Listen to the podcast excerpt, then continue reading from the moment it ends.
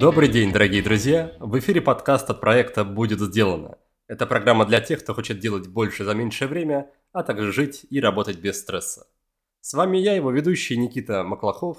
Вы слушаете выпуск под номером 204. Все упомянутые в этом выпуске ссылки, книги, названия, описания и прочие полезности вы найдете на странице с описанием этого выпуска по адресу willbedan.ru 204. Скорее всего, многие из вас уже знакомы с моей сегодняшней гостьей. А может, вы даже помните выпуск под номером 9, где мы с ней разговаривали о том, как прожить совершенный день. И вот спустя 7 лет моей собеседницей снова стала Анна Фельдман. Муза личного развития, эксперт в области неформального образования, автор различных проектов по осознанности и основатель клуба экспериментаторов. Сегодня мы поговорим о том, что случилось в жизни Анны за время, прошедшее с записи первого выпуска подкаста.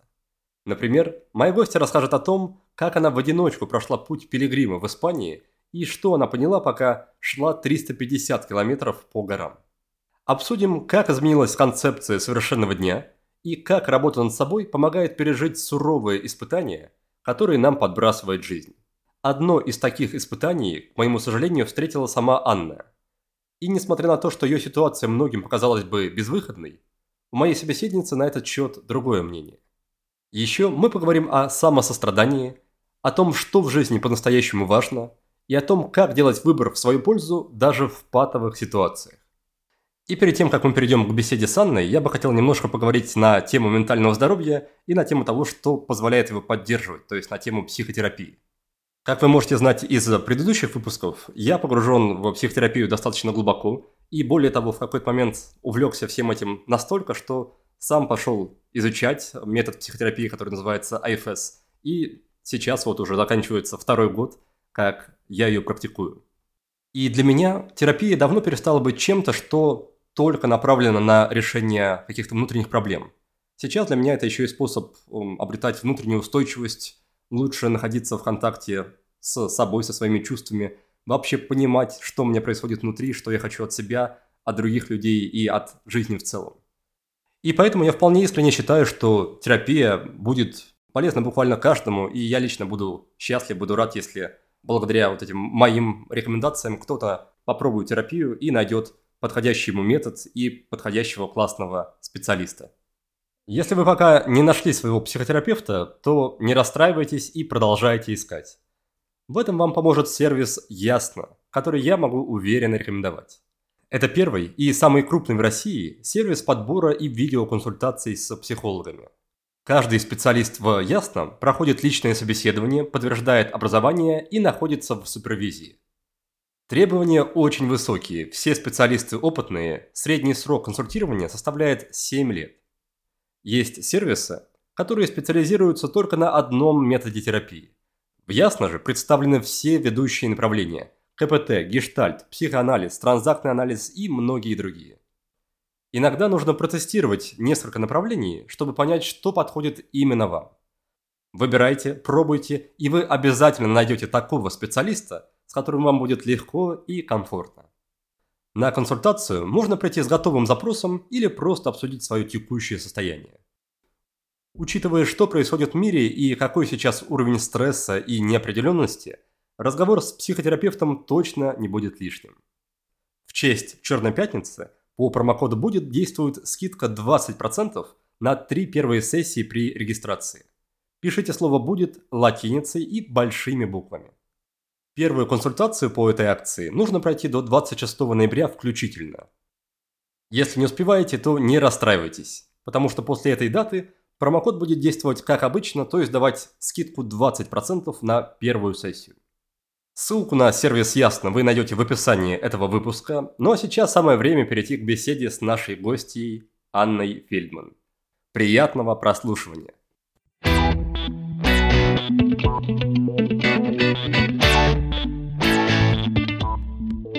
Анна, здравствуйте. Рад вас снова видеть в гостях. Спасибо, что заглянули. Спасибо большое за приглашение. А, для меня это какой-то трепетный момент, а, когда спустя много лет приходишь в гости поговорить. а, такой, как со старым знакомым. Поэтому очень рада встрече. Да, я, я люблю перепроверять на самом деле для тех гостей, кто приходит еще раз, сколько времени прошло. Вот и в нашем случае прошло уже больше семи лет. Да, да, да. Это, такая... это было такое начало. Я помню, что, по-моему, девятый выпуск был со мной. Угу, да. И обычно, да, я в, в таких случаях спрашиваю, мне очень интересно, что, что произошло за этот период. Могли бы вы рассказать, может быть, такой обзор этого времени для вас, что это были за 7 лет? Хм. Слушай, ну, за это время, ну, как минимум, я поменяла локацию. Теперь я живу последние два года, живу в э, Израиле, живу в Тель-Авиве сейчас. Пожалуй, самая кардинальная такая а, смена а, позиции. А с точки зрения жизни, каких-то проектов. Все как будто бы, как и 7 лет назад. Много работы, много каких-то очень интересных направлений. И за эти 7 лет э, я сильно глубоко ушла в тему эмбодимент работы, все, что касается развития телесной осознанности, там, понимания собственных паттернов поведенческих, и как мы можем через э, порой простые инструменты создавать для себя совершенно другое качество жизни в короткий период времени. В общем, я все так же продолжаю проживать совершенный день, искать новые способы, новые инструменты, которые позволяют э, и мне самой, как экспериментатору, так и людям, с которыми я работаю, э, находить э, новые глубины осознанности и понимания, чего, чего происходит с нами в жизни – и насколько мы можем быть включены в эти процессы, насколько мы можем в них, на них влиять. Но последнее время ну, жизнь подкидывает много испытаний. А, ковидная история, военные, а, будни. В этот момент, конечно, понимаешь, что все, что было вложено до этого, сторится и окупается. Ну, я, например, ощущаю, что не зря практиковала, например, устойчивость не зря практиковала замечания чего-то прекрасного, особенно когда сейчас, ну, например, в Израиле, да, это становится чуть-чуть сложнее из-за напряженной военной ситуации. Наверное, я все на том же пути, только чуть-чуть, может быть, а, глубже. За это время я еще... А, 7 лет назад. Хм, тогда есть еще два момента таких важных – я прошла путь пилигрима в Испании. Это был одиночный поход в 12 дней и 350 километров. И я была а, тоже в хайкинге, проходящем а, в Гималаях, в Непале. И в прошлом году Ликийская тропа, но я уже шла с группой, и как раз мы тестили, как э, путешествия могут э, через э, разные практики, письменные, медитации, через э, работу с саморегуляцией и собственным телом, как эти путешествия, которые и без того меняют, могут приносить э, такой сильный трансформационный эффект, если ты идешь, ну, рядышком с тобой идет помогающий специалист. Такой мой хайкинг, увлечение хайкингом обрело э, очень точные рамки. Я не бегаю марафоны, но хожу по горам. Здорово, да, много, много тем для дальнейшего погружения. И, наверное, в первую очередь а, я зацепился, когда вы говорили о том, что почувствовали, что ваша работа, ваша внутренняя работа, она в какой-то степени окупается, что это все это было не зря. И зацепился я за это, потому что вспоминаю свои ощущения, когда а, начались военные действия, там, все эти желания переехать, попытки куда-то переехать. Я помню, что наоборот поймал себя как-то на а, ощущение, что вот я там столько лет занимаюсь какими-то внутренними историями, и, возможно, было бы лучше вложить все это время, наоборот, в какое-то материальное благополучие, потому что кажется, что в такие моменты, когда все вокруг рушится, важнее и лучше, когда есть возможность обеспечить, например, безопасность для себя и для своей семьи, а не просто там оставаться спокойным, тем более, что спокойным все равно, даже если ты а, много положил ресурсов, это все равно сложно оставаться на самом деле. Интересно, как вы это ощущаете? Не было ли там в вашем, в вашем случае какого-то такого а, разочарования в этой, в этой истории? Ты знаешь, для меня спокойствие – это такое состояние, при котором у тебя очень ясное видение, ясное видение разных вариантов. То есть это то состояние, которое дает возможность тебе, ну, как мне кажется, трезво оценить, а что происходит вокруг. как минимум у тебя есть три варианта, потому что либо так, либо так – это не выбор, да, это ультиматум. А ультиматум – это всегда про такое напряжение и такое ощущение, как сказала одна из моих клиенток, я ощущаю себя в тисках, либо так, либо так. И вот это спокойствие, которое нарабатывается годами с практиками, оно все-таки позволяет в очень патовых ситуациях все-таки видеть выбор. То есть видеть три и более вариантов, как могут развиваться события, например, для тебя лично. И это не значит, что это спокойствие создает равнодушие, да, то есть невовлеченность. Наоборот, есть возможность замечать, как ты реагируешь на это, да, то есть как, а, как твоя нервная система справляется с этим или не очень справляется. Сейчас моя реальность такова, что мне, конечно, чуть комфортнее, чем людям, у которых нет дома бомбоубежища. У меня есть. Ну, прям вот здесь рядышком. То есть мне не нужно куда-то далеко идти. И я понимаю, что ну, в каких-то моментах я, естественно, спокойнее, чем, например, мои друзья, которым необходимо проделывать определенный путь для того, чтобы оказаться в безопасности. Да? Но при этом я ощущаю, что я переживаю, что это тот момент, который не, ну, то есть я не утрачиваю чувствительность, эмоциональность. Другой момент, что из этого состояния спокойствия можно не впасть в истерику, когда кажется, что нет выхода, когда кажется, что все настолько плохо, что опускаются руки, ты ничего не можешь делать. И, пожалуй, вот это ощущение бессилия более коварно, нежели, например, чрезмерная эмоциональность. Ну, там, не знаю, ты как ты реагируешь. Помимо текущей ситуации в стране, где я живу, да, у меня есть моя личная история, связанная с э, достаточно серьезным диагнозом, который мне поставили буквально ну, месяц назад. И тут, ну, то есть это сначала вот началось оттуда, а потом уже у нас здесь сирены и э, страшные события, которые происходят. И я замечаю, когда вот это спокойствие дает возможность мне не терять устойчивости, когда, в общем-то, поверхность уходит из-под твоих ног, и тебе кажется, что все бессмысленно. Ну, раз уж э, конец понятен, то можно же ничего не делать. Можно э, опустить руки и сидеть на, на пятой точке, по большому счету. Вот это мое какое-то воспитанное в себе, там, не знаю, любопытство, этот момент, связанный с поиском опоры даже тогда, когда кажется, что опираться не на что. Да? Но всегда на самом деле можно найти эту опору. Это момент нахождения того, а что эта ситуация может мне привести, принести, чему я могу научиться, да, или что я, какую пользу я могу извлечь из этой ситуации. И это, знаешь, как про момент умения различать вещи. Есть что-то, что я не могу изменить. Я не могу остановить э, а, бомбежки. Ну, это правда не находится в зоне моей, моего влияния, я не политический деятель. Но я понимаю, что я могу направить свое внимание на то, чтобы быть сейчас спокойной, например, и поддерживать своего мужа, поддерживать там своих родителей, сына, которые находятся не здесь и которые переживают больше, может быть, даже, чем я.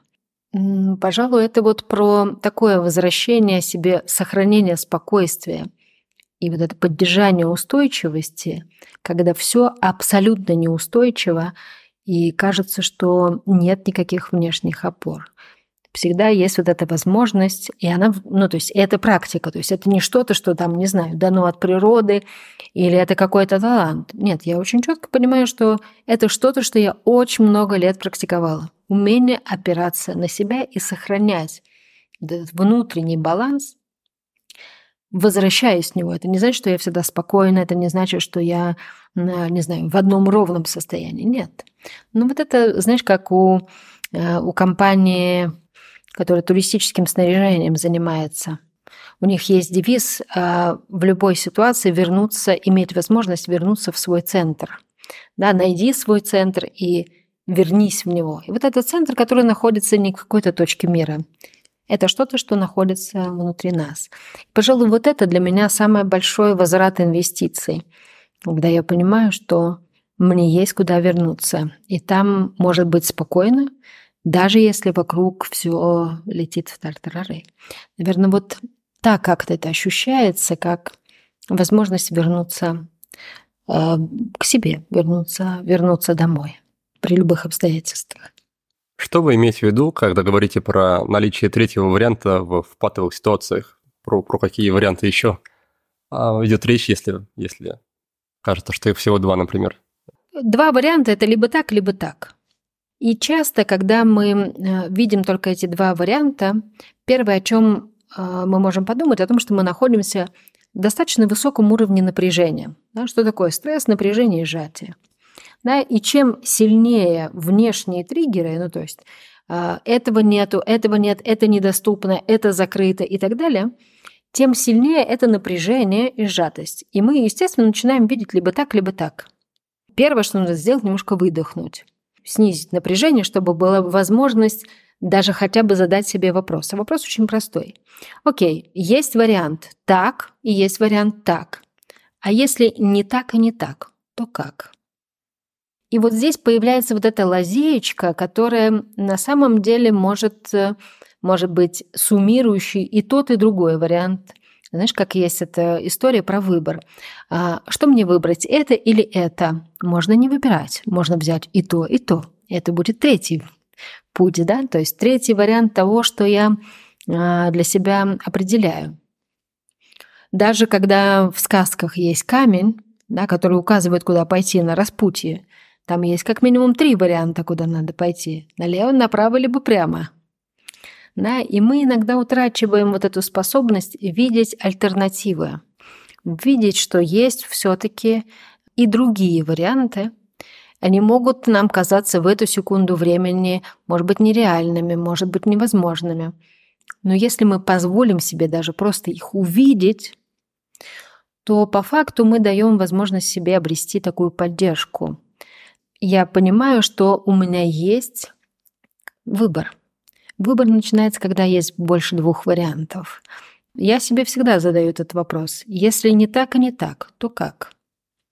Если я не могу это сделать сейчас таким образом, то каким я могу это сделать?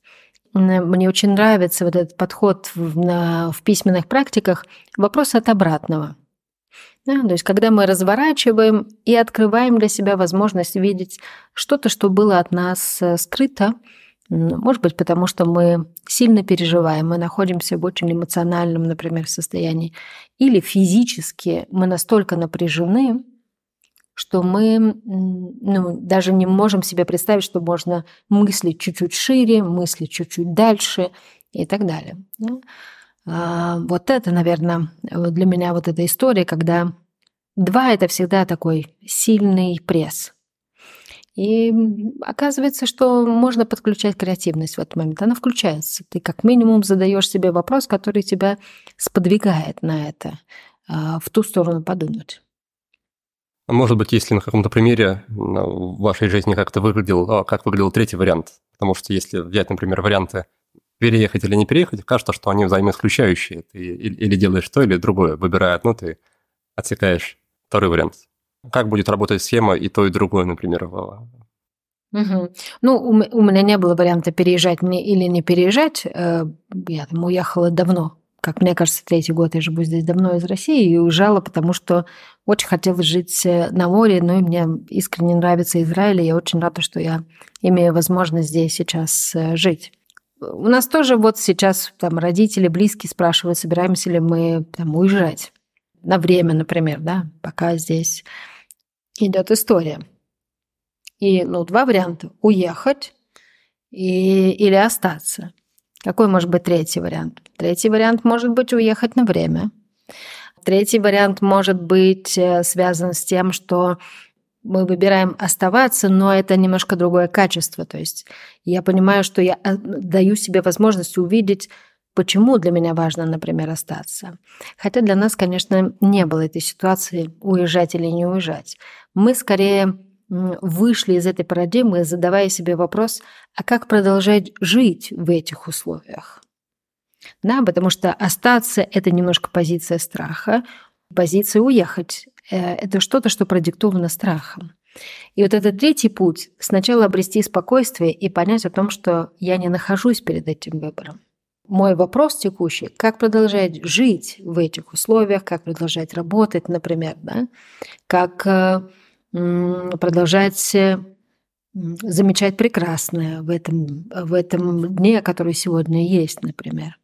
Да, то есть третий вариант – это понять о том, что у меня нет этого выбора, уезжать или не уезжать. Он даже не стоит передо мной, потому что мне не страшно. И вот здесь этот момент, знаешь, задать себе вопрос, а почему этот вариант или этот вариант?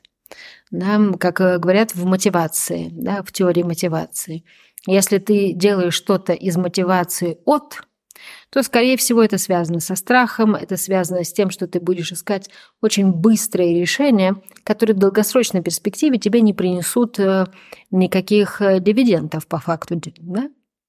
Когда люди, например, ищут работу, потому что они боятся остаться без денег, это мотивация от. Да, то есть я бегу от бедности. И тогда я могу браться за любую работу, в конечном итоге страдать о том, что я занимаюсь этой работой, и ну, немножко гробить свое состояние. Если же я ну, иду от мотивации к, то тогда вот здесь появляется эта история, связанная с выбором. Окей, э, мне нужна работа. Какая работа мне нужна? Какая работа, на какие суммы, например, там я рассчитываю? Или куда где мне хотелось бы работать, хочу ли я получать удовольствие, какие критерии вообще у меня к этому есть. Да? И тогда получается, что я выхожу из этого выбора, меняя собственное состояние. И это будет третий путь. Третий путь – это понять, что вообще, в принципе, я, может быть, и не нахожусь перед этим, потому что это может быть позиция моего страха, там, не знаю, высокого уровня напряжения. Окей, а если выдохнуть, а если посмотреть на эту ситуацию еще разочек – если я решаю оставаться, то почему? Если решаю уезжать, то почему? То есть из, из какого состояния я принимаю тот или иной путь. И это будет изменение истории. Я больше не в тисках. Я могу позволить себе посмотреть на эту ситуацию, рассмотреть ее с разных сторон, найти вот это к чему я хочу стремиться, да, или к чему я двигаюсь, вместо того, чтобы слепо бежать куда-либо, лишь бы, не, лишь бы не здесь, лишь бы не так и так далее. Это неизбежно, это нормально, когда, когда нам страшно. Другой вопрос. Мы оставляем жить себя в этом страхе? Или мы даем возможность себе увидеть, а что страх нам сейчас подсвечивает? Да, он всегда что-то нам рассказывает, он всегда что-то дает возможность нам увидеть, немножко в другом свете, что, может быть, бы мы никогда не увидели, если бы не эти предлагаемые обстоятельства, не эти условия жизни, в которых мы находимся. А вот этот момент понять о том, что я, хм, я вообще имею право выбирать. Да, и делаю я это осознанно, а не из страха. То есть чем я двигаюсь? Я двигаюсь автоматическим, э, там, не знаю, желанием самосохранения, или я анализирую ситуацию и там может быть 5 или 6 вариантов, как можно оставаться. Уезжать, и там я могу увидеть как минимум несколько вариантов. Да, то есть я не хватаю за первое попавшееся, а я даю возможность себе в этих двух сторонах увидеть разные варианты. Оставаться или нет – это не выбор, это пути. А вот могут ли они иметь разные варианты – вот это, вот это уже любопытно. И тогда есть вероятность того, что мы даже из самой тяжелой ситуации можем в долгосрочной перспективе получить, как бы сейчас это ни прозвучало, но очень хорошие результаты для себя лично, ну, как минимум для сохранения своего а, ментального здоровья. Угу. Да, да, так становится, становится понятнее. Мне радостно, что вы продолжаете этот проект и продолжаете развивать историю про совершенный день. И хочется немножко послушать про то, как изменилась эта концепция за прошедшие 7 лет. Добавились ли в нее какие-то аспекты, техники? В целом, может быть, вы как-то пересмотрели ее. Расскажите про это, пожалуйста. Произошло углубление с точки зрения инструментов, конечно. Да? Это про то, о чем я говорила в начале, о том, что я все время ищу какие-то новые инструменты, направления, связанные с тем, как помогать себе и людям развивать вот эту повседневную осознанность, не что-то, что требует от нас, не знаю, поехать на ретриты, вот здесь каждый день, да, насколько я могу быть внимательна к своей жизни, к себе, к близким. И если раньше все-таки в большей степени это были а, проективные, коучинговые инструменты, письменные практики, да, то сейчас это приросло и практиками медитации, и практиками, связанными с телесной осознанностью, когда мы уходим на более глубокое понимание, а почему мы делаем так, а не иначе. И вообще умение замечать, а как я это делаю обычно. Хм, а это все еще приносит мне какой-то результат? Или имеет смысл уже немножечко поменять стратегию, да, то есть когда мы чуть-чуть уходим в более глубокие замечания, например, своих реакций на стресс, когда мы чуть-чуть тоньше замечаем себя в коммуникации с другими людьми или в том, как мы организуем процессы, достигаем цели. Все основано на том, что у нас есть какие-то привычные модели поведения. Вопрос, они нас приводят куда-то или не приводят они нас э, куда-то. Это приросло практиками, Одна из последних и моих любимых практик это была практика балансборда, когда в ковид мне важно было практиковать э, устойчивость, когда все неустойчиво. Да? И казалось бы, это просто состояние на балансборде. Но если ты это превращаешь в практику, то ты можешь заметить, какие базовые у тебя есть э, паттерны, касающиеся, например, э, поиска устойчивости, потери этой устойчивости, как я себя ощущаю в эти моменты.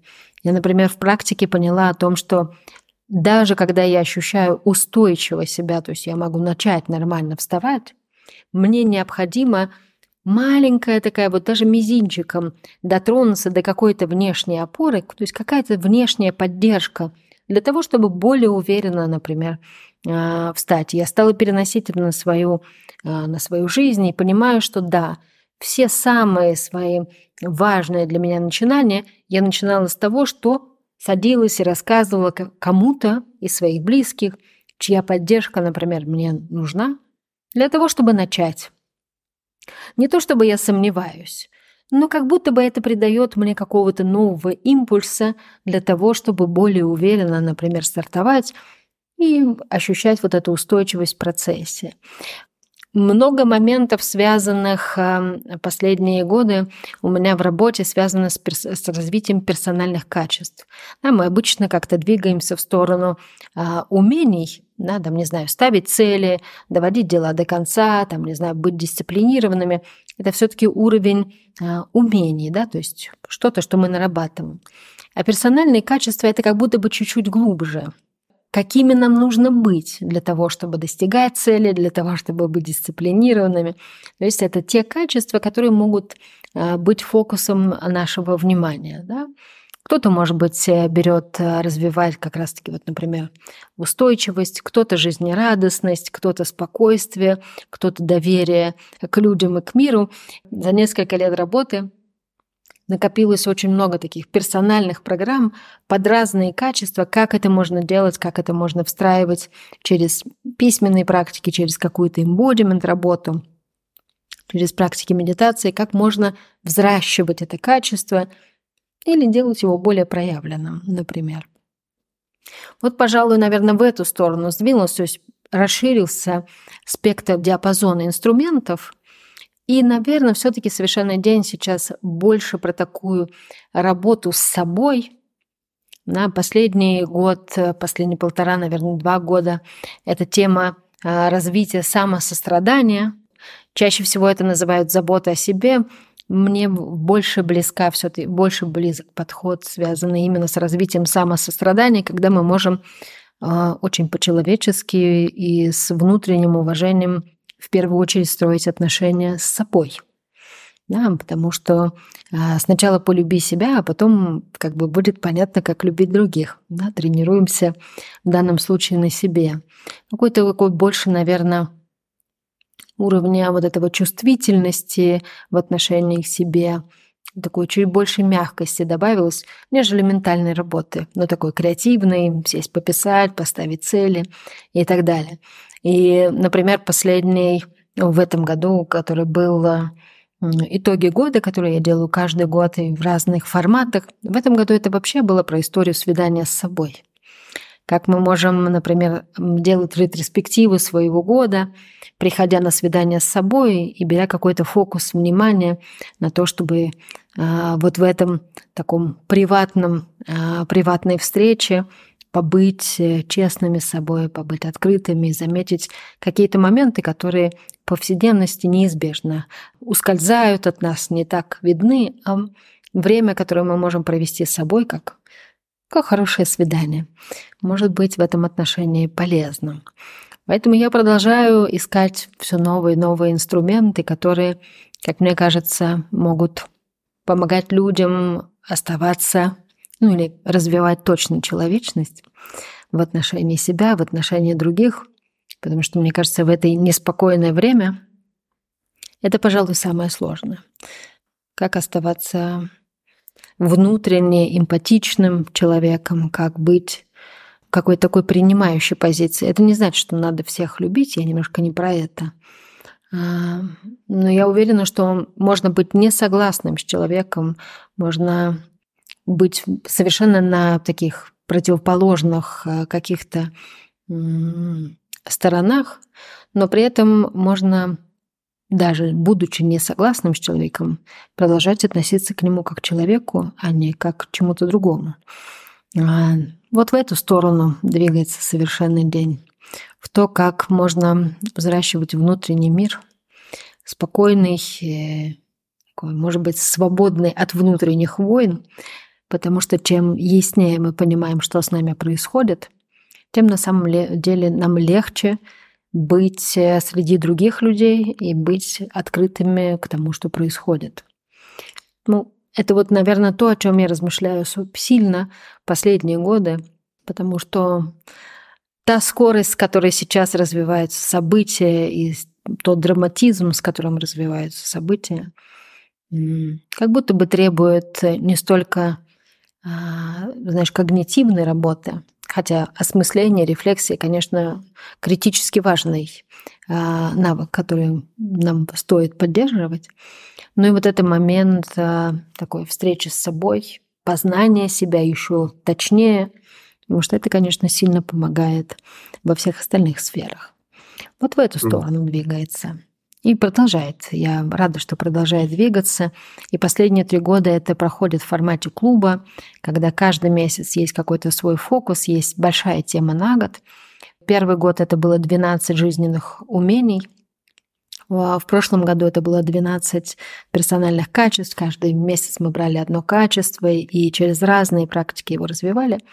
В этом году мы смотрим на, на 12 подходов к построению совершенного дня и смотрим на то, как, например, телесная осознанность влияет на качество жизни, как развитие практик медитации влияет на качество жизни, там, не знаю, письменной практики, детально рассматривая подход, что он из себя представляет и какие инструменты там находятся и насколько это может влиять на качество жизни. Вот сейчас идет месяц внимательной еды. А, и такой mindfulness eating – это одно из направлений, которое есть в светской медитации. Вот. И мы рассматриваем, как, например, привлечение внимания к тому, что мы кушаем, как мы кушаем, почему мы именно это кушаем и так далее, может влиять на качество проживания каждого дня. А как за это время поменялось ваше представление о том, что вообще важно в жизни, может быть, понимание каких-то общих жизненных ценностей для себя, лично для вас? Ну, ты знаешь, за эти годы я острее понимаю всю изначально заложенную философию в совершенный день. То есть, знаешь, когда ты все глубже и глубже понимаешь, насколько, насколько вот эта ценность одного дня а, становится большой. Да, мы по большому счету, когда, например, читаем, а, ну, если читаем, конечно, какие-то духовные книги, то очень часто это можем увидеть, потому что каждое утро просыпайся с благодарностью, что ты проснулся, каждый вечер же засыпай с благодарностью, что у тебя сегодня что-то в этом дне было. И когда, не знаю, внешний контекст спокойный, когда кажется, что все очень стабильно, все очень как-то размеренно, то вот эта ценность э, просыпания утром, ну, особенно утром, да, она как будто бы ну, становится чем-то очень обычным. Да, ну, прозвенел будильник, ну, я иду там на работу, например, там, или занимаюсь какими-то своими делами и так далее. Сейчас мне кажется, что внешний контекст в целом мировой как будто бы заострил к этому внимание. Открыв глаза, вообще порадоваться, что ты их открываешь. но в моем случае, что здоровье, ну, я еще пока могу сама встать с кровати. И это радость. Я все больше склоняюсь к тому, что важнее вот эти детали и вот эти маленькие мгновения в течение дня, как мы просыпаемся, как мы, не знаю, смотрим на своих детей, на своих любимых, как мы смотрим на людей, которых встречаем на улице. Это все мгновения, которые, мне кажется, важнее, чем все остальные доктрины, политические споры и все остальное. Глобально я не могу сказать, что что-то поменялось. Я все так же стою на тех же самых принципах и ценностях человека, уважения к человеку, такой культуры мира, когда я могу, не знаю, насилие останавливать на себе и не быть ретранслятором этого, например, да. Но вот эта вот ценность моментов очень маленьких, которые кажутся, не, ну, кажутся нам обычными. Это что-то, что у нас есть, и нам кажется, что мы не можем это потерять. Вот это, пожалуй, наверное, утончение каких-то своих э, взглядов на жизнь с точки зрения отношений, с точки зрения того, что важно, что не важно, на что имеет смысл тратить свое время, а что, может быть, это больше э, погоня за какими-то бенефициями, которые на самом деле, может быть, и не нужны. Один из моментов, который, ну вот, тут вот буквально, я говорю, после общения с врачами, э, я сидела и смотрела, ну, 25 лет, 26 лет я занимаюсь работой с, с людьми. Я работаю как коуч, я работаю как тренер, я занималась э, очень большими и крупными проектами международными и российскими. Я слушаю врачей, а в этот момент думаю, так, и зачем все это было тогда 26 лет? Ну, то есть с чем сейчас я, в общем-то, нахожусь вот в этой точке времени. И это любопытно. И я понимаю, что я помню какие-то и для меня ценнее какие-то моменты очень маленькие, а не все эти глобальные э, заслуги или крупные проекты, которыми ну, может быть, наверное, можно было хвастаться, не знаю, или как-то выставлять их. Но на самом деле это не важно. Вот вообще. Вот в эту сторону. Вот э, еще более тонкое замечание моментов, которые есть. Есть сегодня. Я не знаю, будут ли они завтра. Э, ну, правда, сейчас перспектива планирования, вот этот горизонт планирования настолько маленький, настолько неопределенный и Э, даже имея хорошего, не знаю, финансовые подушки, ты на самом деле не можешь планировать дольше, чем, не знаю, полгода, хорошо, если возможно. А то и нет. И тогда получается, что все, что у тебя есть, это сегодня. Что будет завтра, ты не знаешь. А утром открываешь новостную ленту и, о, и вдруг понимаешь, что, ух, немножко все иначе развернулось. Вот. А, так было, например, в Израиле 7 октября. Все утром проснулись совершенно в другой реальности, и все, что люди планировали в той стабильности и спокойствии, ну, относительном спокойствии, ладно, а, но тем не менее, все перестало быть э, актуальным. Все мое пересмысление идет вот в это утончение и замечание того, что есть сегодня. То, что будет завтра, будет завтра. А, но если я могу что-то сегодня заметить и как-то внести вклад в сегодняшний день, то, пожалуй, это нужно сделать. Как будто бы вот это откладывание становится совершенно неактуальной стратегией. Я иногда вспоминаю вот эту историю про то, как медсестра опрашивала а, людей, близких к смерти, о том, о чем они жалеют, и люди говорили про то, что они жалеют, что много работали, мало проводили времени с близкими и так далее. Обычно эта история меня вызывает некоторый скепсис, почему мне следует считать момент перед завершением жизни более, как бы, более валидным, чем те моменты, что были до этого. То есть, если я в течение жизни много, работал, наверное, в те моменты я считал, что это оправданно и это стоит, стоит того. Так почему я должен доверять своей оценке в тот момент, когда умираю, да, пересматривая свою жизнь, и почему эта оценка будет более правильной, чем в другие моменты жизни? Хочется еще также про это спросить. А чувствуете ли вы, что или переосмысливаются те события, которые были до этого, те решения, которые вы выбирали. А я, я не хочу сказать, что, а, что вы близки к смерти, надеюсь, что это не так, скорее просто в контексте происходящего. Ты знаешь, мне кажется, это естественная реакция. Ну, то есть, когда ты, ну, там, ты понимаешь, что вот, ну, есть какое-то обозримое, э, обозримое время завершения, ну, пусть не завтра, но тем не менее. Это естественно, когда ты задаешь себе вопрос, блин, может быть, я много работал там, и я правда об этом сожалею, я очень много работала. И мне кажется, это очень естественно. А, и это возникает у нас, э, ну, не только когда нам, не знаю, говорят, что вот а, дата, дата близка и понятна, да? А на самом деле момент переосмысления мы проходим в разные периоды своей жизни. Да? Другой вопрос, что здесь как будто бы появляется, ну, этот горизонт планирования вообще уходит. То есть такой, ну, как бы уже кажется, что изменить-то нечего. Но сам вопрос, вот эта постановка под сомнение, а так ли это было прожито или надо было как-то по-другому, мне кажется очень естественным э, моментом. Ну, не знаю, по крайней мере, я в своей ситуации э, заметила это. Вот. Э, немножко похихикала над собой, потому что у меня тоже всегда был скепсис. И ровно была эта история, вот то, о чем ты говоришь, она мне очень созвучна. Почему я должна там как-то по-другому относиться? Но в тот момент, на несколько минут, это сожаление пришло ко мне. И я наблюдала и задавала себе вопрос. Это сожаление по какому поводу? Да? И оказалось, что оно на самом деле никак не связано с прошлым. Это сожаление связано с тем, что, ну, как будто бы нам кажется, что мы всегда можем все изменить.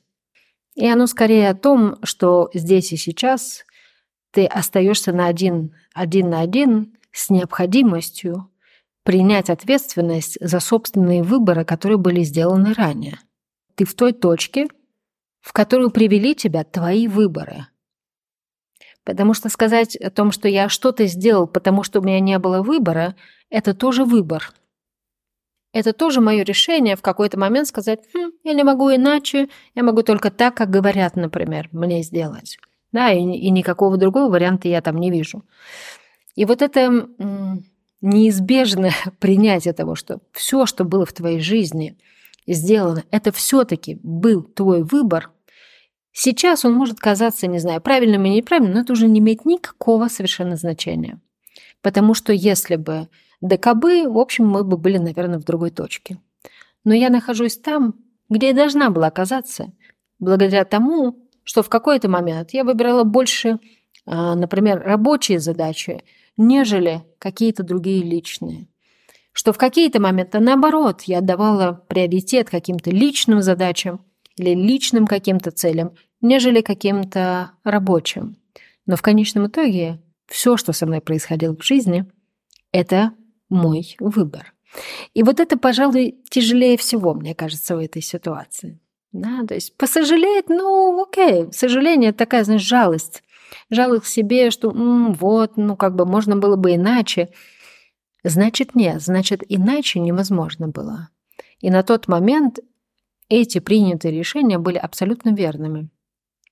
У Милтона Эриксона в его коучинговой теории есть вот этот момент о том, что человек в данную секунду времени всегда делает самый верный выбор.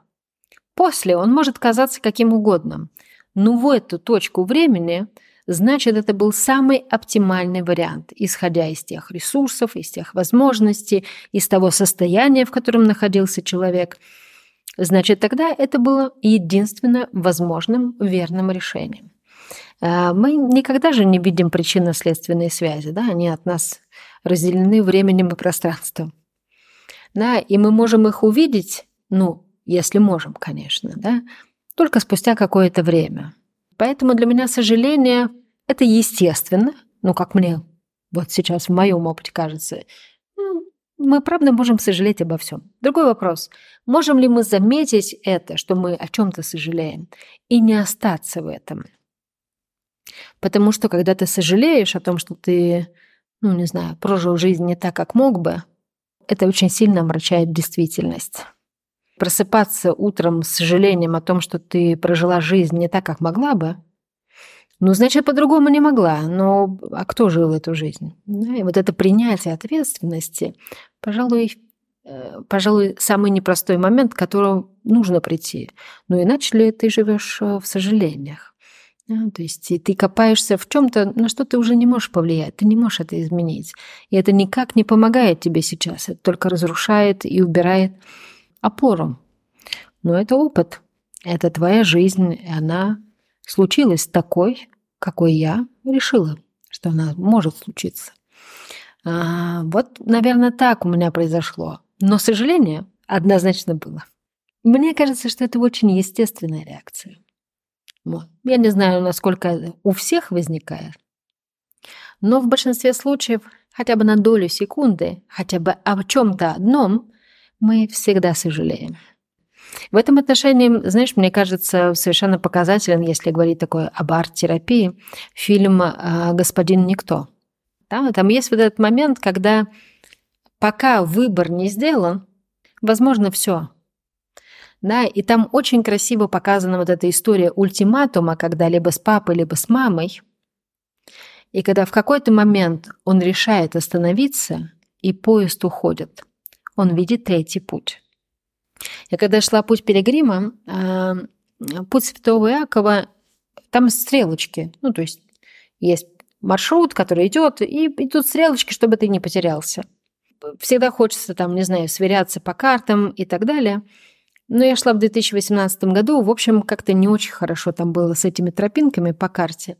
Я первые два дня чего-то мучилась, а потом думаю, слушай, надо просто довериться пути и идти по стрелочкам. Да, не, не лазать каждый раз в эти Google мапы, которые могут не показать эту, эту тропинку и так далее. Нужно просто довериться пути. И это один из тех вот ценных уроков, которые я тогда вынесла. Нужно просто довериться пути. И следить за стрелочками, которые указывают тебе направление. Если долго не было стрелочки, значит, ты свернула не туда. Нужно вернуться.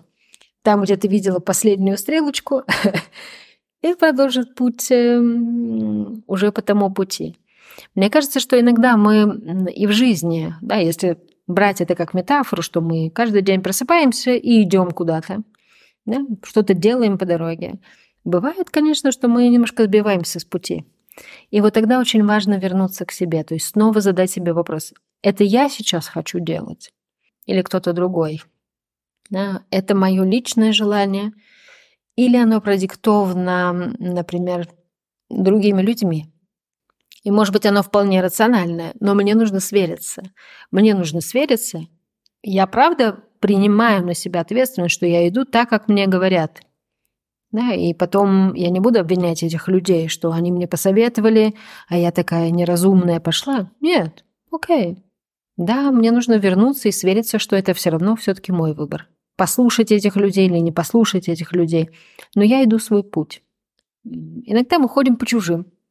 И это тоже бывает любопытным, как мы иногда идем совершенно не свою дорогу. И это, пожалуй, так немножко грустно, конечно. Когда ты в какой-то момент понимаешь, что «О, не-не-не, тут как бы надо свернуть и, и пойти по своей истории». Вот, наверное, так. Да, и, и в то же время я ощущаю, что до тех пор, пока мы не проделали какой-то объем внутренней работы, сама идея выбора, мне кажется, она не очень валидна в том плане, что, ну, если, например, меня, мне что-то говорит мой близкий человек, и я на это злюсь, то у меня нет выбора не злиться, потому что я злюсь, а это просто злость возникает. И при этом злость может возникать там из-за каких-то событий, о том, что эта ситуация мне что-то напоминает и так далее. То есть есть какие-то причины, с которыми можно поработать но в моменте, пока эти причины не, не проработаны, у меня нет выбора злиться или не злиться. И только когда я замечаю вот эту историю, например, с помощью терапевта или с помощью кого-то еще, как-то с ней взаимодействую и понимаю, что, окей, я реагирую так-то тому-то, вот только тогда как будто бы и появляется хоть какая-то возможность для выбора или для какой-то другой реакции, потому что иначе мы просто а, двигаемся по тем рельсам, которые проторены, уже проложены давно а, а выбор предполагает, что как будто бы есть и другие релизы, но их невозможно заметить, пока мы а, все это не исследовали. Все верно, верно. Конечно, когда мы, у нас нет выбора, когда мы действуем автоматически. Да, то есть паттерны автоматические, они, конечно, не оставляют нам никакого выбора. Мы даже не осознаем, что мы так делаем. Да, то есть это что-то настолько на автомате, настолько для нас привычно, что мы даже не осознаем, что мы это делаем. И, конечно, внутренняя работа, особенно с точки зрения развития вот этого осознания, а как я это делаю обычно, а эта модель поведения там, или эта реакция, что она за собой тащит, что она кормит, что она приносит мне в конечном итоге. И, может быть, я пойду по этому же пути. Это нормально, но оно обеспечивает мне что-то. Но я теперь осознаю, что это со мной происходит. Понимаешь, то есть вот этот момент без внутренней работы, без рефлексии, иногда с помощником, с терапевтом, иногда самостоятельно, конечно, это самое важное, что может, мы можем делать для того, чтобы у нас вообще появлялось допущение, что мы можем выбирать. Потому что иногда, живя в автоматизме, мы всегда думаем, что кто-то за нас выбирает, кто-то что-то определяет, но как будто бы мы не влияем на собственную жизнь. Это на самом деле очень удобная позиция. Ну, ничего не решать и не брать на себя ответственность за собственную жизнь. Легче же обвинить кого-то, что ты живешь плохо, нежели понять о том, что это результат только твоих действий, ничьих иных. Бывает ли, что влияет контекст? Конечно, контекст сильно влияет на нас. И он оголяет именно то, что было нам, может быть, незаметно. В карантин люди остались на один на один со своими паттернами, которые бились о четыре стены, и их невозможно было не заметить. Особенно во взаимоотношениях друг с другом. Да, когда, допустим, живет пара, один и другой ушел на работу, и мы на самом деле не знаем, как мы общаемся. А тут ты все время сидишь дома – да? Или когда стоит вопрос угрозы твоей жизни, конечно, оголяются какие-то вещи, которые, возможно, нам не были заметны. И только внутренняя работа дает возможность нам, с одной стороны, взять на себя ответственность за то, что со мной происходит, с другой стороны, видеть, как по-другому могут развиваться события. Да? Этот выбор разных сценариев может быть. Поэтому да, когда ты не замечаешь того, что ты злишься, то у тебя нет выбора, ты злишься но ты можешь заметить, что ты злишься, и можешь найти другое состояние, чтобы, например, ответить человеку не из состояния злости, а из какого-то другого, которое сейчас будет наиболее, может быть, полезным с точки зрения последствий, с точки зрения результатов, которые ты хочешь получить и так далее.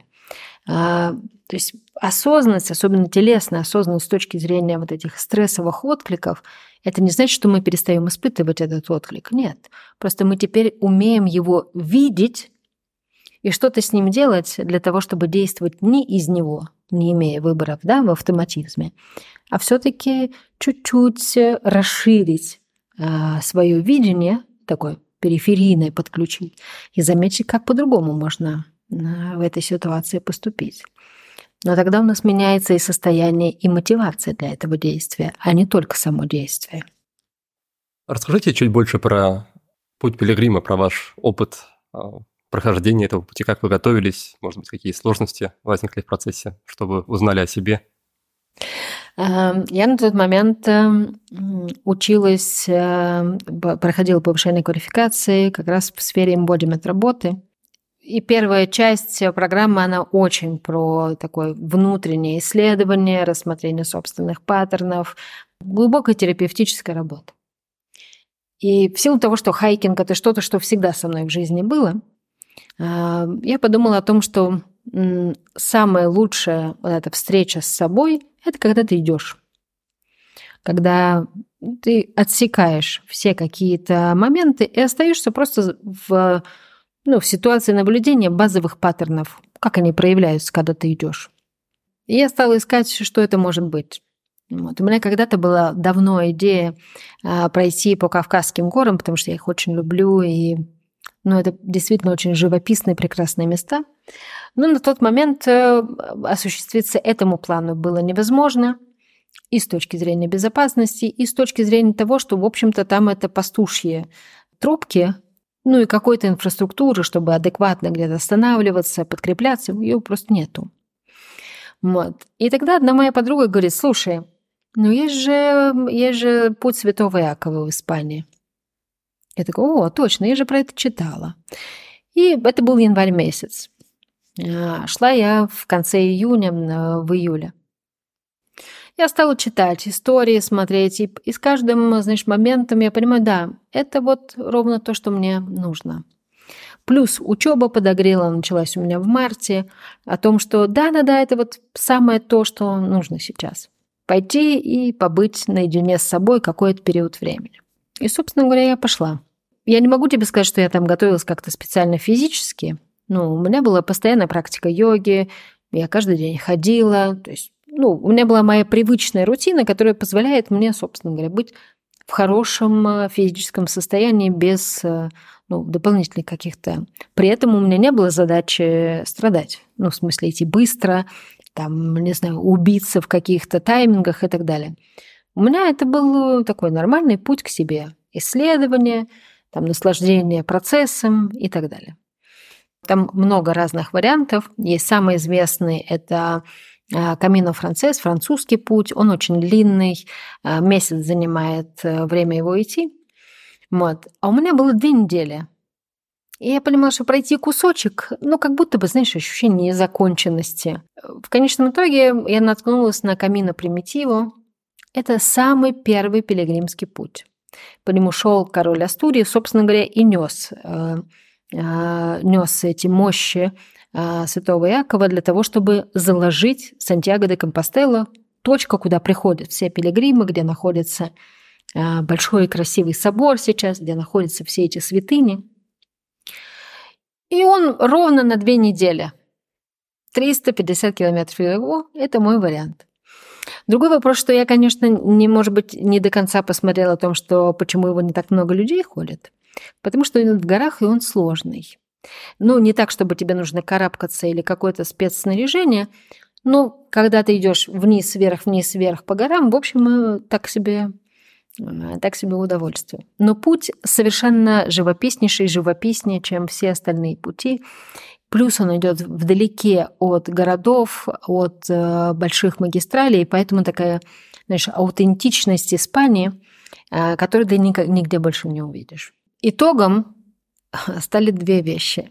Первое, понятное дело, что очень много осмыслений было и текущей ситуации, и каких-то моментов, связанных в отношениях с собой – Э, такое, знаешь, глобальное переосмысление какого-то жизненного пути. И это было очень такая глубокое прочувствование истории про совершенный день, потому что каждый день ты встаешь утром, идешь какой-то отрезок, э, ну сколько-то там километров, 20 километров, 25 километров.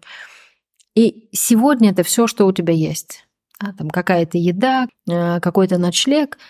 Завтра ты тоже пойдешь, ты это точно знаешь. Да? И вот этот момент перемещения фокуса здесь и сейчас, конечно, дал очень много замечаний того, и как я работаю со стрессом, и как я работаю с тем, чтобы идти быстро или не быстро, что меня интересует, там, достижения, или же я все-таки наслаждаюсь процессом, что для меня есть путь страдания, а что есть путь наслаждения я, я вела дневник, и дневник, в общем, лег э, в то, что я сделала моноспектакль по итогам. Почему для меня это важный момент? Ну, я по первому образованию режиссера и долгое время этим занималась.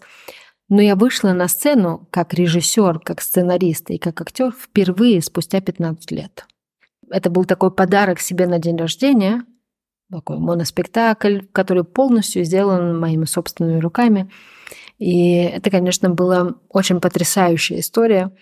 Э, я думала, что я покажу один раз, но в конечном итоге показала шесть, потому что был запрос, и, э, ну, и очень много людей нашли в этом моноспектакле для себя поддержки и ответов э, на вопросы. А второе чудо, оно случилось чуть-чуть раньше, как сказал мой ортопед.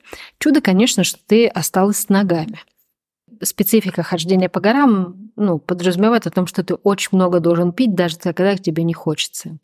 Я немножко упустила этот момент, и поэтому, когда с гор я спустилась, то, естественно, голеностопы сказали мне пока, потому что был очень сильный отек, ну, плюс я немножко застудила, и последние два отрезка я шла каждое утро, вставая и договариваясь с ногами о том, что нам надо немножечко еще пройти. Пойдем аккуратненько, пойдем тихонечко, вообще никуда не будем торопиться. Со стороны, конечно, это выглядит несколько странно. Ну, вот сейчас, когда, например, у меня не работает правая рука, ну, то есть я нахожусь в той же самой ситуации. У меня есть уже навык договариваться с телом, чтобы оно что-то поделало, когда, в общем, ему там нестерпимо не хочется это делать. Вот. И он сказал, что ну чудо, что ты осталась э, с ногами. И это тоже такая, знаешь, история про меня. Была о том, чтобы вместо того, чтобы пойти, в общем, э, в больницу э, и как-то с этим разобраться и поставить на паузу путь, например, да, я решила, что лучше его дойти в том состоянии, в котором я сейчас есть, нежели поставить все на паузу. Потому что я знала, что если я сейчас прервусь, я не дойду. И это такой сильный момент для меня э, в целом такого понимания о том, что остановка для меня – это часть пути, вообще не вопрос. Да, она нужна для того, чтобы свериться с тем, есть ли у меня силы продолжать дальше, куда дальше идти, да, там свериться с маршрутом или оглядеться назад и увидеть, сколько уже проделано и пройдено. Это очень важный момент. Но если, но если эта остановка требует прекращения пути, то я выберу дойти даже через силу, даже через боль. Это любопытно, потому что в целом так и есть и в жизни. А, сейчас даже не говоря там про какие-то физические, там, не знаю, боли. Но даже когда я понимаю, что вот, ну вот я уже очень устала, но нужно что-то доделать, я найду какое-то такое другое качество себя сейчас, чтобы можно было доделать, ну и не умереть по дороге, конечно. Да? И это изменение состояния движения, но не остановка движения. Ну, то есть не прекращение движения. Чтобы поменять состояние, нужно остановиться, но не прекратить. Я сидела у ортопеда, собственно говоря, пока ждала снимки и ну, все, что он мне выпишет, что надо поделать. И поняла, что я очень редко в жизни сдаюсь. Ну, знаешь, вот как, э, типа, ну все, не могу. Опус, опускаешь руки и, ну, решите кто-нибудь за меня что-нибудь, да, там. Пожалуй, это то, что и сейчас мне помогает.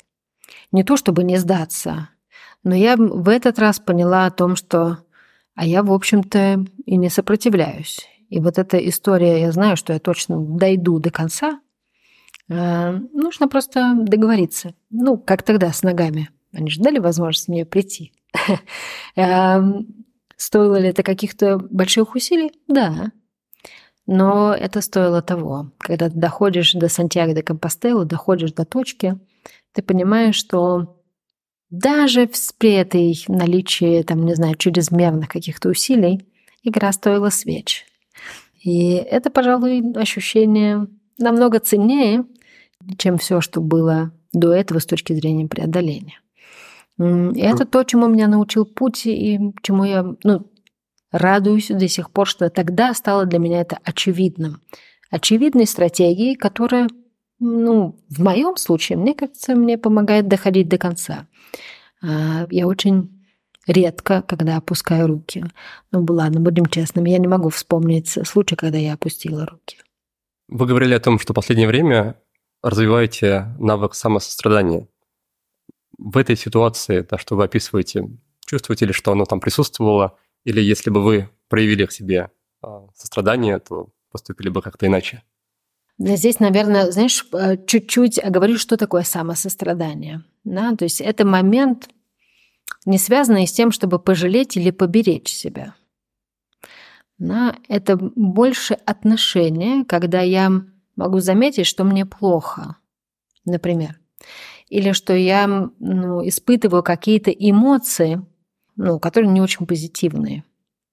И вот самострадание заключается в том, чтобы в этот момент сделать три вещи. Первое – дать пространство этому ощущению, этому чувству, например. Не задавить его, не заглушить, а дать ему место. Потому что все, что я испытываю, важно.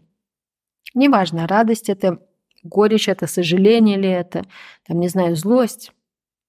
Но я могу заметить это и принять, что это что-то, что я сейчас испытываю. Второй момент, давая вот это пространство своему состоянию, отнестись к себе как к другу. ну, знаешь, такие есть внутренние террористы. У нас голосочки, которые начинают говорить, вот, ты недостаточно хорошо делаешь, не знаю, там, типа, соберись тряпкой, иди и делай.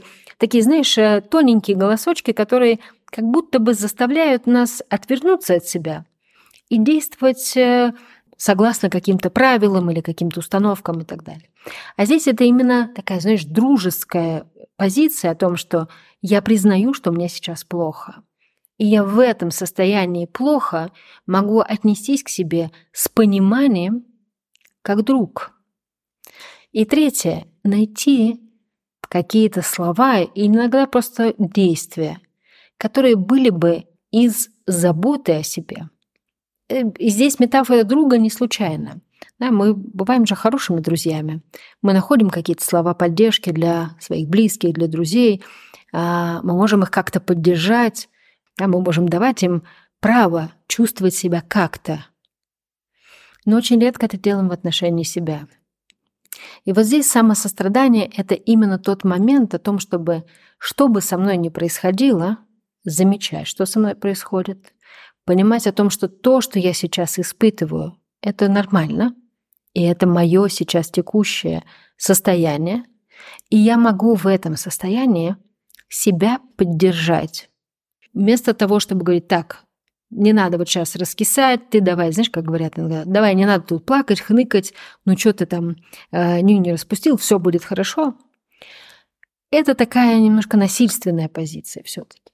Но когда ты понимаешь, что тебе плохо, и ты можешь заметить, как это телесно в тебе откликается. Ты можешь э, заметить, почему вообще это состояние плохо пришло. Окей, мне сейчас нехорошо. Я вижу это, я понимаю это. Как я могу себя поддержать? И, может быть, лучшим решением будет пойти и полежать. Или пойти попить воды. Или просто посидеть, поплакать, не запрещая себе это делать а давая возможность этому процессу происходить естественно, без напряжения. И оказывается, что это очень терапевтичный подход. Потому что мы как будто бы выпрыгиваем из ловушки запрещения себе чувствования каких-то негативных э, эмоций или наоборот позитивных. Не надо сильно быть радостной, когда всем плохо вокруг, да? И ты такой заставляешь себя грустить, хотя ну, на самом деле даже в самых ужасных моментах всегда есть место радости. Это не, неизбежно, все происходит одновременно. Да, мы одновременно можем видеть что-то ужасное и что-то прекрасное. Это части одного целого. И вот эта бережность, она не про то, чтобы пожалеть себя, она про то, чтобы не расхлестать себя внутренним, внутренними диалогами еще больше. Да? То есть позволить себе все-таки быть собой, а не кем-то другим. Самосострадание — это про все-таки больше про поддержку себя да, и заботу о себе, в каком бы состоянии ни находилась. А, и это, конечно, сильно приносит результаты. Это что-то, что сейчас является моим фокусом внимания почти два года. Но я понимаю, что если бы, например, ситуация с моим здоровьем, она бы случилась двумя годами раньше, то я бы сейчас, э, возможно, спокойно а, об этом бы не говорила. И я бы скорее ну, находилась в более плачевном состоянии, нежели, нежели сейчас.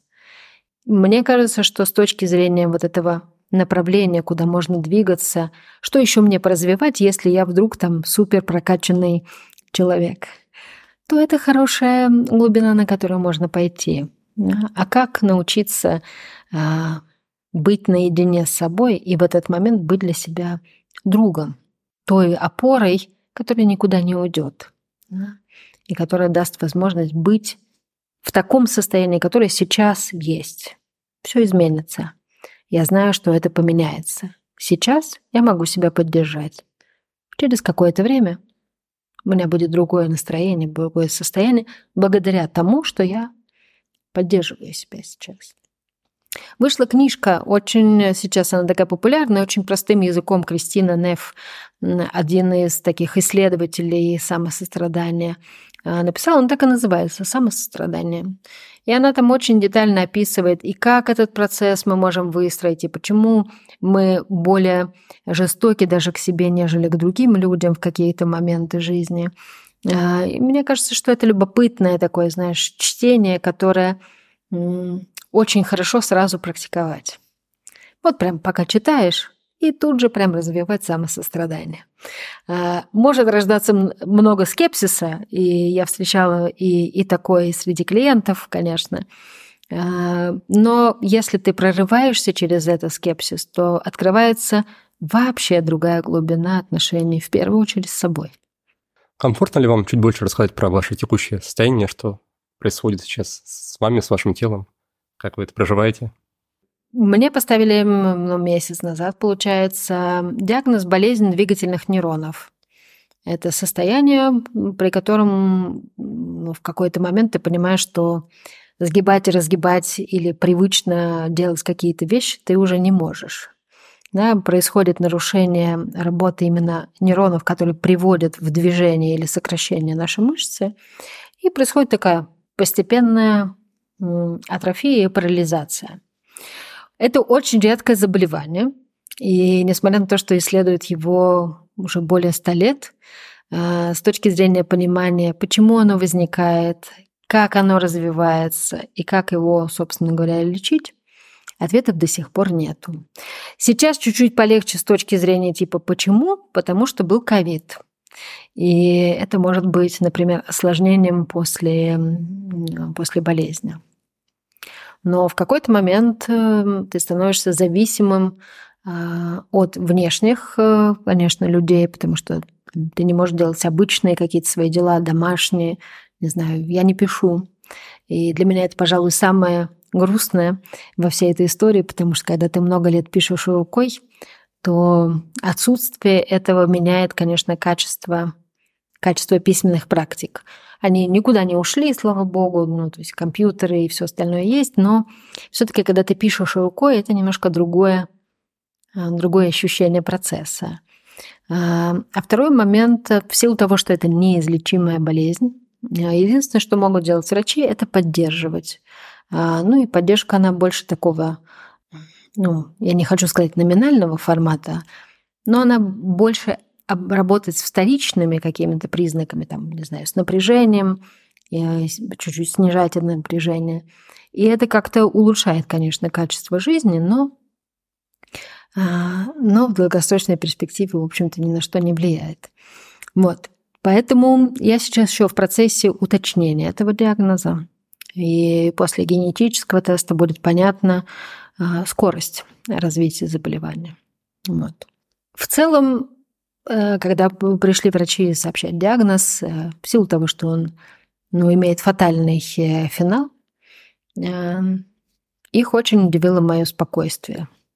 И это, пожалуй, то, что меня очень сильно удивило. В этот момент я поняла, что мне совершенно не страшно. Но минутки сожалений, конечно, были.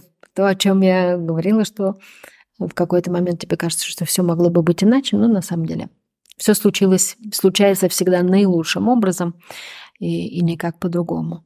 Вот, поэтому для меня такой новый вызов учиться сейчас заново э, дружить с собственным телом, э, потому что физически это происходит, как, знаешь, головной мозг посылает сигнал, например, руке, а абонент вне зоны доступа. И сигналов посылается очень много, поэтому ты устаешь, потому что ну, высокая ментальная работа, когнитивная работа. А отклика на самом деле на это э, нету. Вот. И это такой новый, э, новый процесс понимания, как, э, как теперь я могу делать привычные вещи. Если я их совсем уже сама не могу делать, то как я могу учиться просить о помощи? И это, пожалуй, для меня это самое сложное просить о помощи и принимать помощь.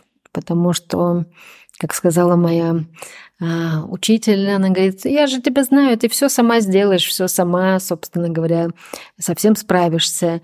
И, возможно, сейчас твоя задача с точки зрения, например, там, ну, какой-то внутренней э, духовной работы, это наконец-таки научиться принимать помощь от других людей, а, а не дистанцироваться от нее. Поэтому, ты знаешь, вот этот дух любопытства и экспериментаторства, он, конечно, мне сейчас сильно помогает. Потому что во всем я ищу, окей, так, что теперь я могу делать, что не могу делать, как я могу делать это по-другому, и как я могу это делать так, чтобы не испытывать, э, чуть-чуть снижать э, уровень раздражения. Потому что когда ты понимаешь, что ты не можешь делать что-то, что было совершенно привычным, ну, не знаю, застегнуть пуговицу, то раздражение неизбежно. Вот снижать этот уровень раздражения и находить новый, э, новый уровень зена, спокойствия, чтобы это делать. Пожалуй, это то, что сейчас является моей практикой. Вот. А я все думала, что надо выбрать практику, какую-то такую глубокую. Ну вот, пожалуйста, у меня есть глубокая практика.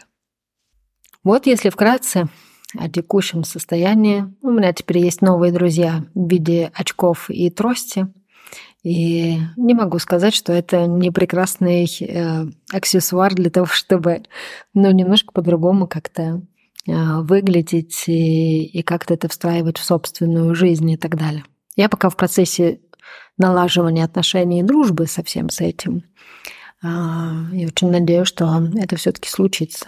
Ну и у меня есть поддержка рядом и мужа, и семьи, и друзей, и тот весь социальный капитал, который, знаешь, за все эти годы был накоплен – это, конечно, тоже очень сильно поддерживает и дает силы вставать утром для того, чтобы продолжать идти свой путь. Как помогающего специалиста, как экспериментатора, как жены, мамы, э, друга. Ну и, как видишь, все равно профессиональная деятельность на первом плане оказалась, нежели, э, нежели другие социальные роли. Поэтому вот в таком процессе я нахожусь сейчас. Ну, последние полгода, просто месяц назад, э, это обрело какое-то а, более ясное медицинское название. Да, Анна, спасибо большое, что так открыто делитесь. Мне, конечно, вызывает восхищение то, как ваши принципы и практики а, выдерживают вот это какое-то максимальное, наверное, из, из возможных испытаний, проверку на прочность. Будем надеяться, что это последнее испытание. Ну, в смысле, достаточно. Это знаешь, как в еврейской традиции на каждое действие, которое, ну, там, на каждое событие, которое с тобой происходит, должен говорить спасибо. Даже если это событие вот здесь сейчас кажется тебе, ну, совершенно там неприемлемым и так далее, даже за такое событие должен говорить спасибо, пожалуйста, спасибо, спасибо, очень хорошо, спасибо, очень хорошо. Но когда-нибудь все-таки нужно сказать спасибо достаточно. Мне кажется, что я вот в том состоянии, когда спасибо достаточно. Можно я как-то с этим сейчас разберусь, с этим хорошо. А потом, может быть, э, что-то еще. Ну и вот здесь, наверное, вот эта история о том, что мы никогда не знаем, к чему могут привести те или иные события в нашей жизни. Мы, правда, не знаем. Может ли мне быть сейчас нехорошо? Да, конечно, нехорошо. Слушай, я обычный живой человек, который находится в разных э, периодических состояниях. Ну, с другой стороны, я понимаю, что все те инструменты, которые у меня есть, сильно помогают мне не упасть в депрессию, мы знаем, не, не уйти закрытость и так далее. С другой стороны, э, я правда не знаю, куда это может привести. Диагнозы диагнозами, но то, как мы живем э, собственную жизнь, сколько бы нам ни было отведено, это все-таки наш выбор. Да? Я, как и на пути пилигрима, выбираю, что это не путь страдания. Посмотрим. Это очень любопытно, куда это приведет в конечном итоге. Да, еще раз большое спасибо за эту беседу. Рад был снова вас увидеть, пообщаться. Есть ли что-то, что вы хотели бы еще а, пожелать, может быть, нашим слушателям? Ну, это не столько пожелание, сколько, наверное, такой момент о том, что когда мы понимаем, что каждый день совершенный, ну, то есть он совершается, что-то в нем происходит. И, пожалуй, это самое ценное, что у нас есть сегодня. И если мы, ну, попробуем вот с этой самоценностью сегодня, с вот этим каким-то самосостраданием к себе – проживать каждый день, то есть вероятность того, что и вокруг нас будет немножко другая реальность. Мне кажется, что все очень взаимосвязано. Да, от того, как мы выстраиваем отношения с собой, очень сильно зависит от того, как складываются наши отношения ежедневно с нашими близкими и с миром в целом. Не знаю, напутствие, не напутствие, но про то, что имеет смысл, может быть, об этом подумать. Ну что ж, дорогие друзья, спасибо вам за то, что дослушали наш разговор с Анной до конца. Уверен, что вы вынесли для себя кое-что полезное. И напоследок хочу обозначить, какие идеи показались мне самому особенно важными. В начале выпуска моя гостья рассуждала о спокойствии и сказала, что для нее спокойствие – это ясное видение разных вариантов. Только в спокойном состоянии мы можем трезво оценить происходящее вокруг, заметить свои реакции и увидеть даже в патовых ситуациях выбор, а не ультиматум. Ведь ультиматум, по мнению Анны, это только два варианта – или-или, а выбор же начинается с трех. Встречая ультиматум, Анна предлагает сбросить напряжение, выдохнуть и поискать альтернативы с помощью вопроса «если не так и не эдак, то как тогда?». Иногда третий вариант является суммой первых двух, а иногда необходимость в выборе и вовсе пропадает, если взглянуть на ситуацию с нового ракурса. Важно осознать, что все, что мы имеем и то, где мы есть сейчас, это результат сделанных ранее выборов. В конце жизни люди склонны рефлексировать и сожалеть о том, как они жили и что выбирали. И сожаление – это вполне естественно, но не стоит в нем задерживаться. Вместо этого следует стремиться к принятию. Нужно взять ответственность за сделанные выборы и признать, что в те моменты поступить иначе было просто нельзя. Те выборы на тот момент были самыми верными. И тогда получается, что сегодня – это самый важный день, потому что в нем мы можем совершать новые выборы – и тем самым решать, где окажемся через время. И именно поэтому сегодня это совершенный день. И сегодня будет лучше, будет разумнее относиться к самому себе с состраданием, то есть как к хорошему или даже как к лучшему другу. Это означает замечать свои чувства и давать им пространство, находить для себя слова поддержки и действия, продиктованные заботой. Когда есть самосострадание и ясное видение, проще быть собой, проще жить среди людей – и проще открываться тому, что происходит. Напоследок, друзья, желаю вам, чтобы каждый ваш день был совершенным и чтобы в нем всегда было пространство для выбора в вашу пользу. До встречи в следующих выпусках. Пока! Этот выпуск завершен, но есть еще много-много способов познакомиться поближе с нашим проектом или же поддержать нашу работу. Во-первых, вы можете приобрести одноименную книгу, которая доступна на Litres в электронном и аудиоформатах – а также ее можно заказать в печатном виде с моим автографом, я ее подпишу для вас и отправлю по почте. Дальше у нас есть отличные курсы «Спи сладко» про здоровый сон и курс про то, как освободиться от сигарет, который так и называется «Свобода от сигарет». И на тот и на другой курс сейчас действуют очень низкие цены, участие стоит всего лишь 1900 рублей за весь курс. Также у нас по-прежнему действует наш любимый флагманский легендарный тренинг КПД, курс полезного действия – мы не проводим новых потоков, но он доступен в записи, так что вы можете пройти его самостоятельно и на практике узнать, как же встраивать привычки, как же приходить к целям безболезненно, без насилия над собой, а скорее легко и с радостью. Помимо этого, вы можете оформить доступ к записям наших встреч в рамках книжного клуба, где мы разбирали самые классные книги, все на те же темы, сила воли, привычки, дисциплина, работа мозга, осознанность, разбирали каждую книгу на трех, по-моему, созвонах, и каждый сезон я проводил лично, готовился к нему, подбирал разные интересные вопросы, углублялся в книгу. В общем, было и остается полезно. Еще вы можете познакомиться с моей текущей деятельностью. Напомню, что сейчас я занимаюсь психотерапией в рамках подхода IFS – Internal Family Systems. Подход очень классный, я его нежно люблю. Возможно, и вам принесет большую пользу. Так что если вы какое-то время уже думали над тем, чтобы попробовать на практике психотерапию, узнать, что же это такое, то приглашаю, приглашаю вас к себе. Наконец, если вам не интересно ничего из этого, но вы просто готовы поддержать проект, у нас по-прежнему работает страничка на Boosty, и вы можете стать патроном, патроном подкаста и перечислять нам небольшие взносы на развитие нашего проекта, на создание дальнейших выпусков подкаста. Ну и просто пишите, делитесь своей обратной связью, вашими теплыми словами поддержки. Каждый раз это очень ценно, очень радостно получать, читать это от вас. Поэтому буду с нетерпением ждать ваших комментариев, сообщений, писем на почту.